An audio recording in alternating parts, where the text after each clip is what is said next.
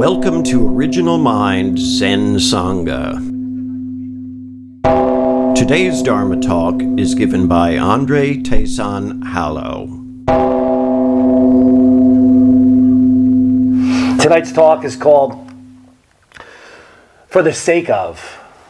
I think we should approach our practice the same way that we do taking a stroll around the neighborhood or maybe through, through the park.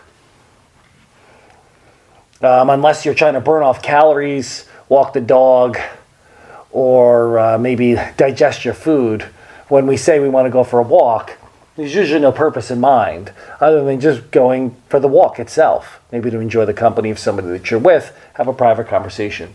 But when I go for a walk, it's usually just to go for a walk. That's the way I, I think of it. It's the most uh, innocuous of activities. We just off we go, purposeless, kind of wherever we wind up, we wind up. But eventually we're going to make our way home. You know, we may make, a left at this street and then a right here, break up our old habits um, of where we know there's normal circuits that we walk, but we pretty much make our way um, as chance will have it.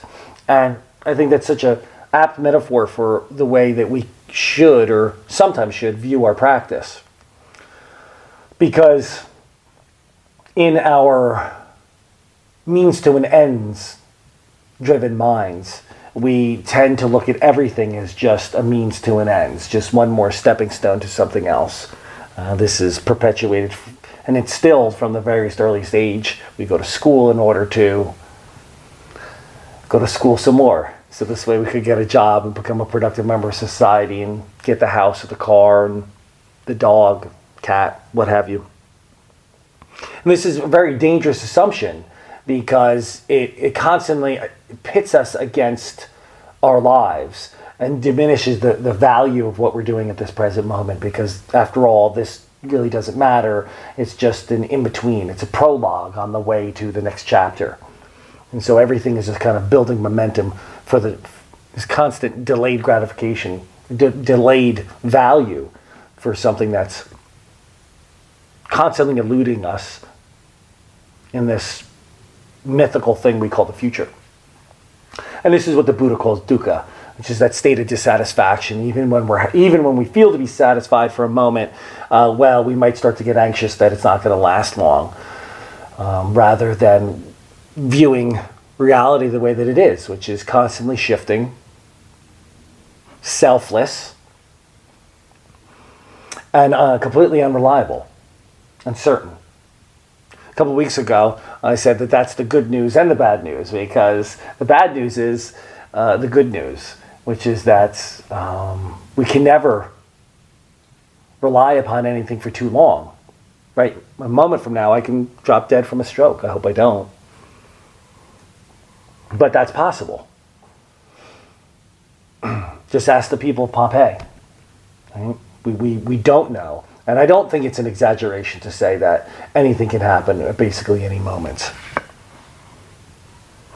But uh, when we shift the center of our lives away from the, the end result, for instance, brushing our teeth, when we stop saying, well, I'm brushing my teeth in order to have good gums and clean teeth and so forth, and we shift our attention back to the actual act of brushing our teeth, then it becomes the means and the ends unto itself. And in that way, everything becomes sacred. Everything has the potential to be revitalized, infused with the enormous, an enormous amount of vitality and value, because this moment is it. The question that haunts people today is, well, why are we here? What's the purpose of life? But what's the meaning? I mean, of course, that's that's laden with a pre- very strong implicit presumption, which is that there is a meaning, and even before that, that that reality follows the laws of logic, and Zen cuts off cuts immediately through that and points to reality itself because reality precedes logic. There are no whys or becauses in reality that's the human mind's way of finding patterns in order to fill in the blank. Um, increase happiness, survival, etc. Why? Because when the storm, when the, uh, the clouds look dark, that fits into a useful pattern, which is run for cover because there might be a storm. You might get struck by lightning. There might be a flood. And that's helpful. But in the great way, this moment exists simply for, its, for itself. And when we treat it that way, not only are we less prone to suffering, but that I that suffers in the first place gets worn away a little, is eroded because there's just experience. Like when you're watching a great film, you're not thinking, wow, I'm enjoying myself right now. The moment you do, you're jarred out of the experience. Instead, when you're at a great concert, there's just the music. There's really no gap at all between you, the experiencer per se, and the pianist, or even the, the notes that are being emitted from that piano. It's all just, and this is where the Zen hits the ground. That, that's where Zen leads us, and, and uh, that's not to say that it amputates the use of logic, because it doesn't. Um, when you're doing your taxes, you can't just send the IRS this. That doesn't. That's not going to work. So we can't throw um, the conventional out entirely. Rather, we see that both work harmoniously. So that when we go for that walk, well, if we have to be back by six o'clock because that's dinner time, or we have an appointment, then by all means we have to be back by that time. And the, the person who's navel gazing, lost in uh, the experience of smelling the flowers and watching the bees, might get home at six thirty and find a cold plate of dinner and an angry spouse or partner. So